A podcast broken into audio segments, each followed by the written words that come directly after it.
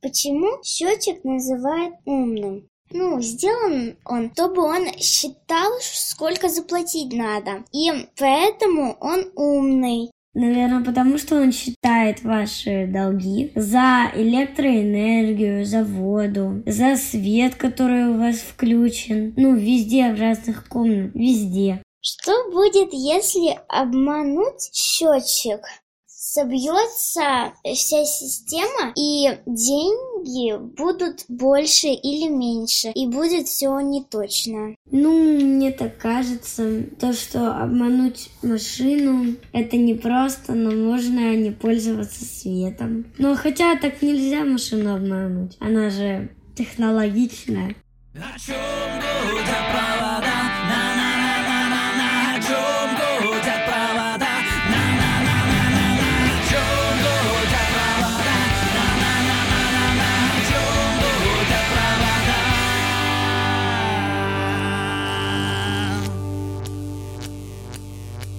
Привет, я Настя Наговицына, и ты слушаешь подкаст «О чем гудят провода». А говорим мы об этом, потому что являемся сотрудниками электросетевой компании Россети Урал. При этом я не имею технического образования, поскольку оператору, кем я и работаю, не нужно быть инженером-электриком. Однако, работая в сфере электроэнергетики, мне все больше хочется понять, как, где и когда зарождается электрический ток и по итогу появляется в наших домах. То есть разобраться именно с технической точки зрения. И в этом мне помогает мой друг и коллега Иван. Всем привет, меня зовут Иван Зайков, и я начальник отдела перспективного развития и энергоэффективности Россети Урал. На протяжении всех выпусков я помогаю Насте разбираться, как организован процесс передачи электричества. Наш подкаст познавательный, так как в каждом выпуске мы разбираем основы электроэнергетики, но как разбираем, я задаю вопросы, а человек с электротехническим образованием, то есть Иван, доступно мне на них отвечает. Но сегодня произойдет небольшая рокировочка. Сегодня в выпуске я буду расспрашивать и переспрашивать Настю, как обычно она это делает со мной. А самое главное, получу ответы на все свои вопросы, касающиеся приборов учета в наших домах, или как все их называют, счетчики. Уверен, что ты уже стал настоящим экспертом в данной сфере, работая в контакт-центре. Соглашусь со своей экспертностью и экспертностью своих коллег по вопросу работы и обслуживания приборов учета, поскольку каждый второй звонок, поступающий нам на горячую линию, связан с вопросами, что делать, если прибор учета вышел из строя, кому и когда подать заявку на замену, как будет производиться расчет, пока прибор учета на замене, и ряд других не менее важных и значимых вопросов.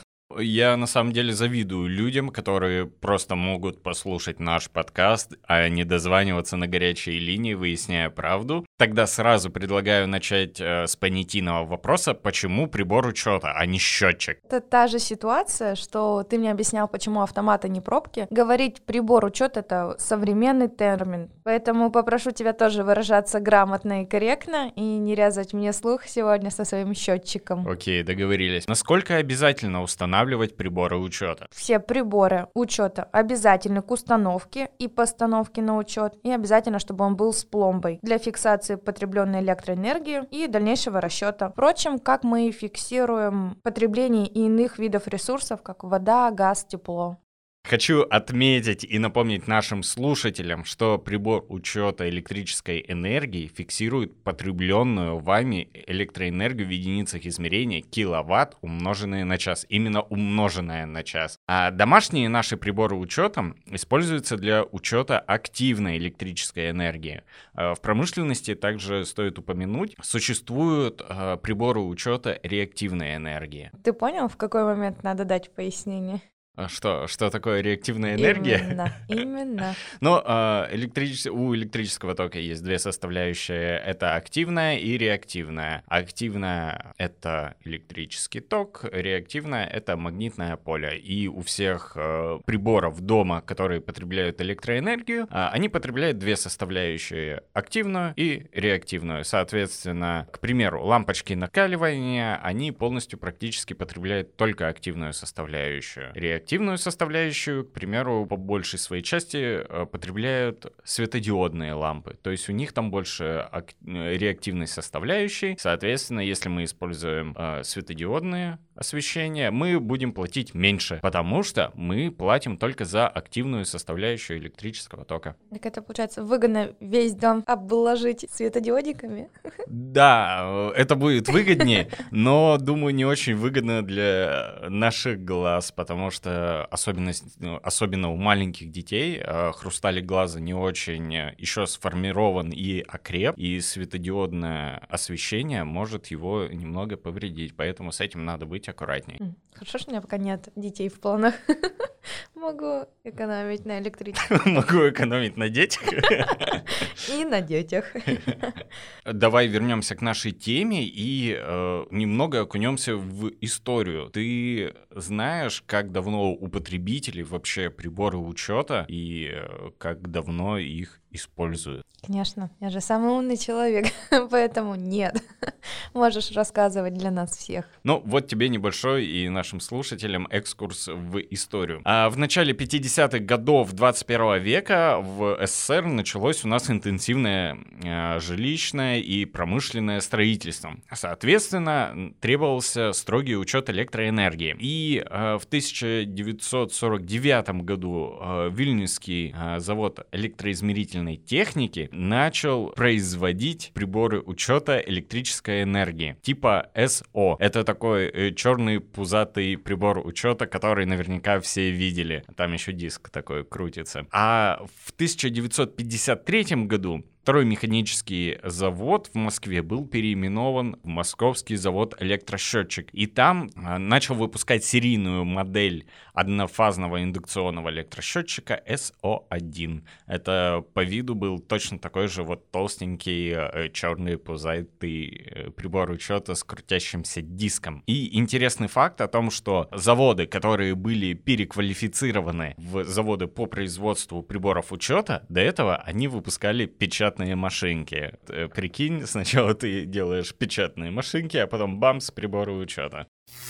Возвращаемся к очень животрепещущим и насущным вопросам и проблемам. Кто должен устанавливать и обслуживать приборы учета обычных потребителей, нас с вами? С 1 июля 2020 года вступили в силу изменения федерального закона номер 522 о системе учета электроэнергии. И теперь обязанность по установке и обслуживанию приборов учета переходит от граждан к энергокомпаниям. То есть если прибор учета не был установлен ранее, неисправен, выработал свой ресурс или требует поверки, то с 1 июля 2020 года жители многоквартирных домов для замены прибора учета обращаются к гарантирующему поставщику электроэнергии, жители частного сектора обращаются в сетевую организацию. Замена производится полностью за счет энергокомпании. То есть устанавливают, меняют, обслуживают. Все теперь бесплатно для наших граждан. Хорошо. А объясни, кто такой гарантирующий поставщик?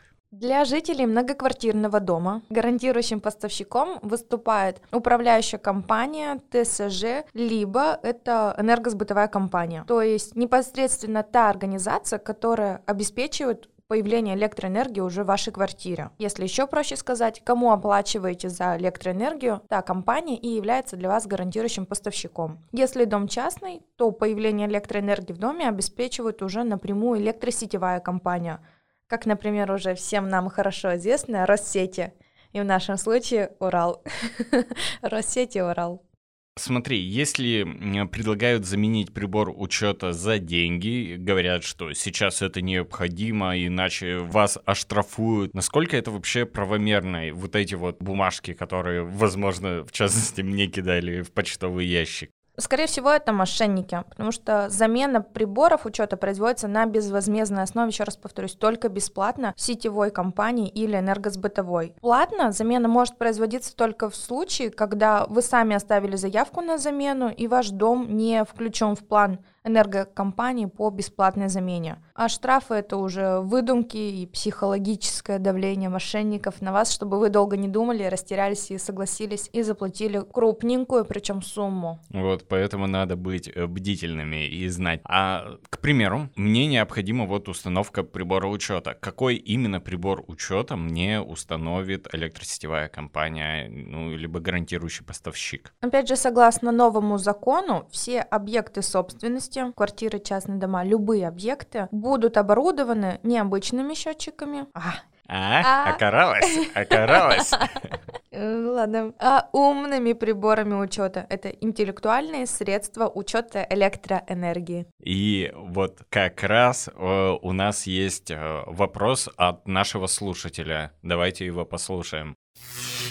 Чем умный счетчик лучше обычного? И что там такого интеллектуального? Умный прибор учета – это прибор учета нового поколения, умеющий самостоятельно передавать информацию в энергосбытовую организацию. При этом умный прибор делает это своевременно и безошибочно. Подловить хотел? Да, я прям увидел, как ты хотела сказать, счетчик. Ничего, ничего, не растерялась. Такие приборы умненькие, они умеют исключать проблему человеческого фактора, то есть исчезает необходимость вспоминать дату снятия показаний, записывать цифры, дозваниваться в компанию, чтобы передать данные. Кроме того, такой прибор может автоматически менять часовой тариф, защищать оборудование во время аварии, сигнализировать диспетчерскую службу, информировать об отказе и неисправности в работе прибора, передавать информацию о попытках несанкционированного доступа к электрическому прибору и незаконного подключения, и даже произвести отключение за неуплату. И все это он делает дистанционно. Вау! Ого! Фантастика! Вот это 21 век! Е! Yeah. Э, Еще добавлю, что данные приборы учета устанавливают достаточно высоко на опоре, так что там, с человеческого роста до них не дотянуться. Но это если частный дом. Да, если частный дом установит на самой верхушке опора. И для того, чтобы потребитель тоже мог отслеживать свои показания и прочую информацию по передаче электроэнергии, по приборам, по показаниям, выдается пульт, в котором отображается вся необходимая информация. Ну вот насколько я видел такие приборы учета, у потребителя вот этот был пульт, который подключается к розетке электропитания, и он устанавливает дистанционную связь э, именно с прибором учета, ты нажимаешь кнопочку, и он тебе на экранчике просто выводит э, твои показания. А вот интересно, вот этот пульт, через который ты смотришь свои показания, ты его включаешь в электрическую сеть твоего дома. Вот это значение потребления электрической энергии, которое ты затратил на то, чтобы посмотреть, ты за нее платишь? Да. Нет, да, Ваня. Или не платишь? Тоже платишь. Как? Все равно платишь, Конечно, да? там же нет счетчика. Счетчик для счетчика. Да, который фиксирует. Так, смотря для чего вы сейчас используете Да. электроэнергию. Нет же такого критерия. Ну ладно. Конечно. Жаль, что, конечно, умный прибор учета мне кофе, к сожалению, сварить не сможет. А вот смотри, если внутри частного дома уже есть старенький прибор учета, но он не вышел из строя и не истек срок службы, а гарантирующий поставщик установил умный прибор учета, то по показаниям какого прибора учета будет, собственно, производиться расчет. Да, действительно может быть уже такая ситуация, что в вашем населенном пункте уже осуществляют массовую установку новых умных приборов учета. В таком случае с момента ввода в эксплуатацию вот этого нового прибора учета, о чем вас оповестят и выдадут акт, выдадут пульт, э, прибор учета, расположенный на опоре от сетевой организации, либо от гарантирующего поставщика, становится контрольным и учетным. Из данного периода именно по его показаниям энергосбыт будет осуществлять начисления за потребленную электроэнергию. Как поступить э, с прибором учета, расположенным в вашем доме, это уже ваше право. Все, больше в нем нет необходимости. А что делать, если прибор учета или пульт вышел из строя или закончился межповерочный интервал? Как и куда подавать заявку на замену? Заявка подается в сетевую организацию или гарантирующему поставщику, желательно в электронном варианте на сайте компании. Можно разобрать пример, что жители Свердловской области, соответственно, это Урал, заходят на сайт МРСК Урала, есть в разделе клиентам подраздел передача электроэнергии, и там уже можно найти э, четкую форму заявки на замену установку прибора учета. Все прямо на сайте заполняются все пункты, контактная информация, адрес, э, там, прочая необходимая информация по прибору учета, и прямо на сайте отправляется заявка. Все, ваше обращение регистрируют. Далее с вами связываются для согласования дальнейших действий по замене. Собственники квартир многоквартирного дома или участка в саду также подают за- заявку напрямую в сетевую организацию? Если дом многоквартирный, то заявка подается в управляющую компанию, в ТСЖ, либо в энергосбыт. В остальных случаях, то есть если частный сектор, заявка подается в сетевую компанию. Собственники участков в садовом некоммерческом товариществе, то есть когда участок у вас в саду, то заявку также нужно подать напрямую в сетевую организацию. Заявку подает собственник. То есть даже не нужно председателю передавать заявку, а сами захотели, подали. А вот смотри, если установленный прибор учета у меня в нормальном рабочем состоянии, но мне необходимо заменить его с однотарифного на двухтарифный, то что нужно делать мне? Сетевая организация сразу же устанавливает двухтарифные приборы учета. Но если клиент не попадает по требованию 522 федерального закона, то ему также следует обратиться с обращением через э, личный кабинет, либо на горячую линию в сетевую организацию с просьбой заменить прибор учета с указанием причины или же согласовать замену собственными силами. Так, ну подожди, а как понять, попадаю я под 522 закон или нет? Можно позвонить, опять же, Настеньке на горячую линию и спросить. Мы связываемся с отделом учета транспорта и электроэнергии. У них есть данные по населенным пунктам, то есть можно уточнить конкретно ваш адрес, когда будет производиться замена.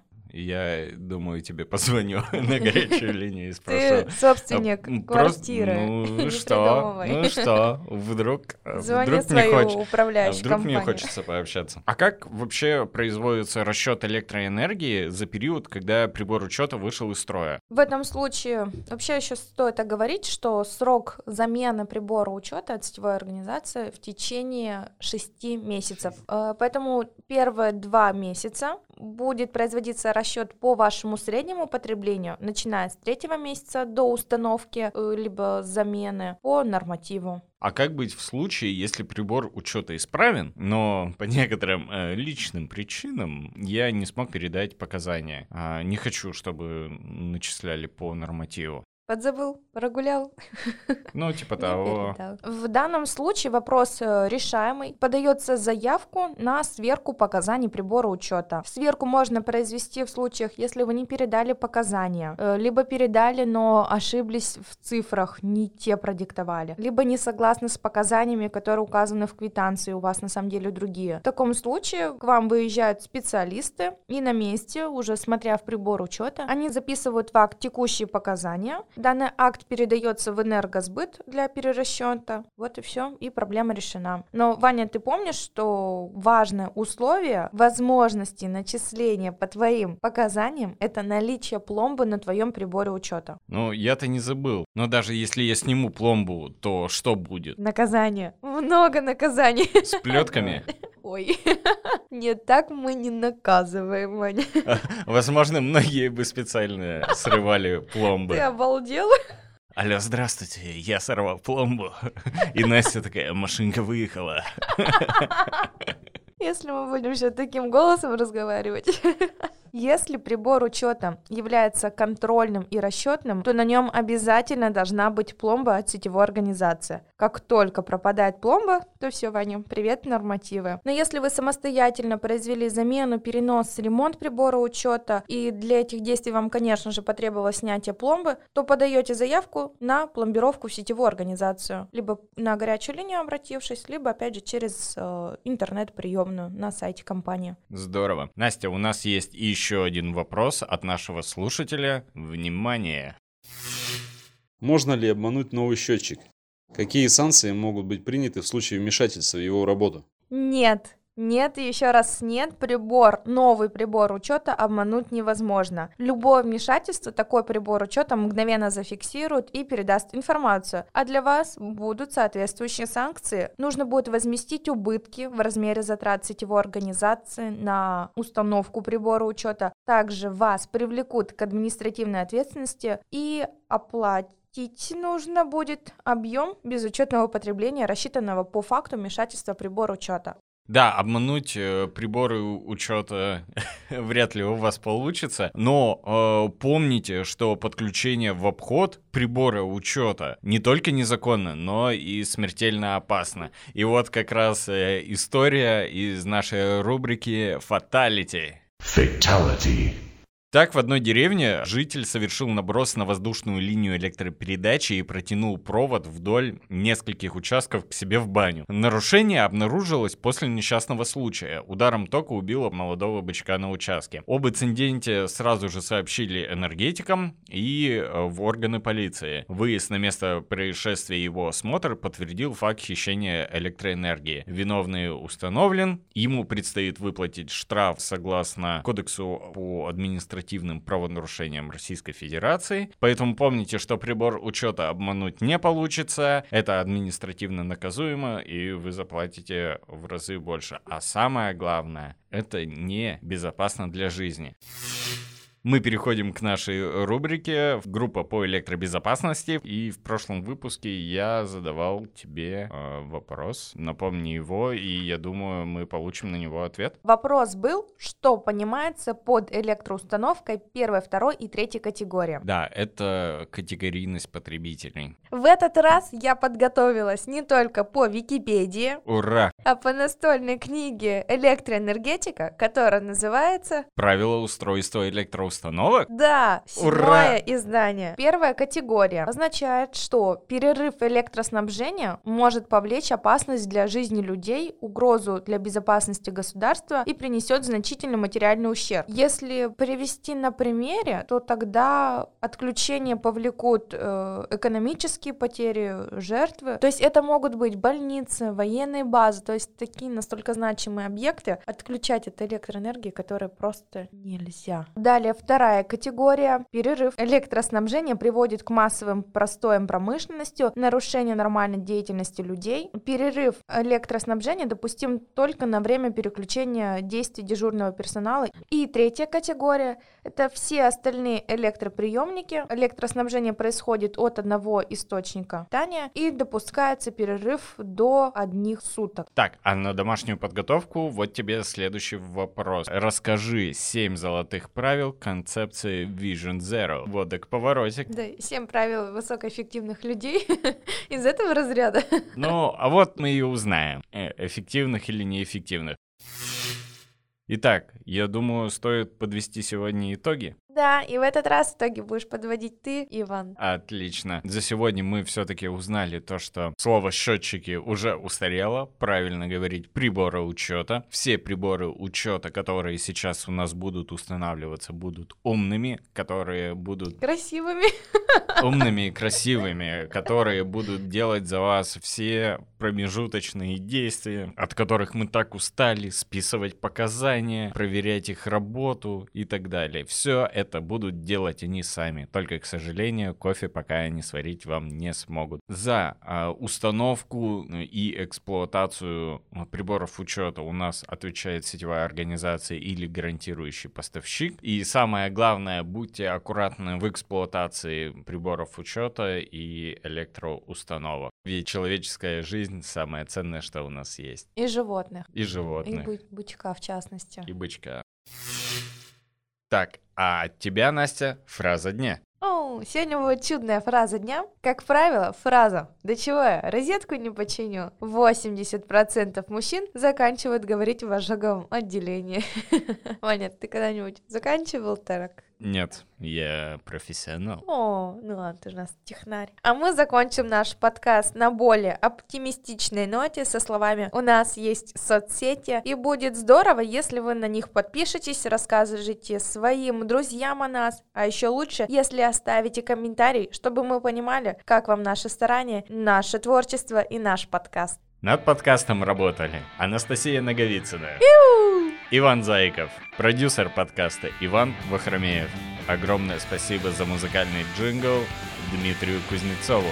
Огромное спасибо студии подкастов Venture Media. Пока-пока! Пока-пока. О чем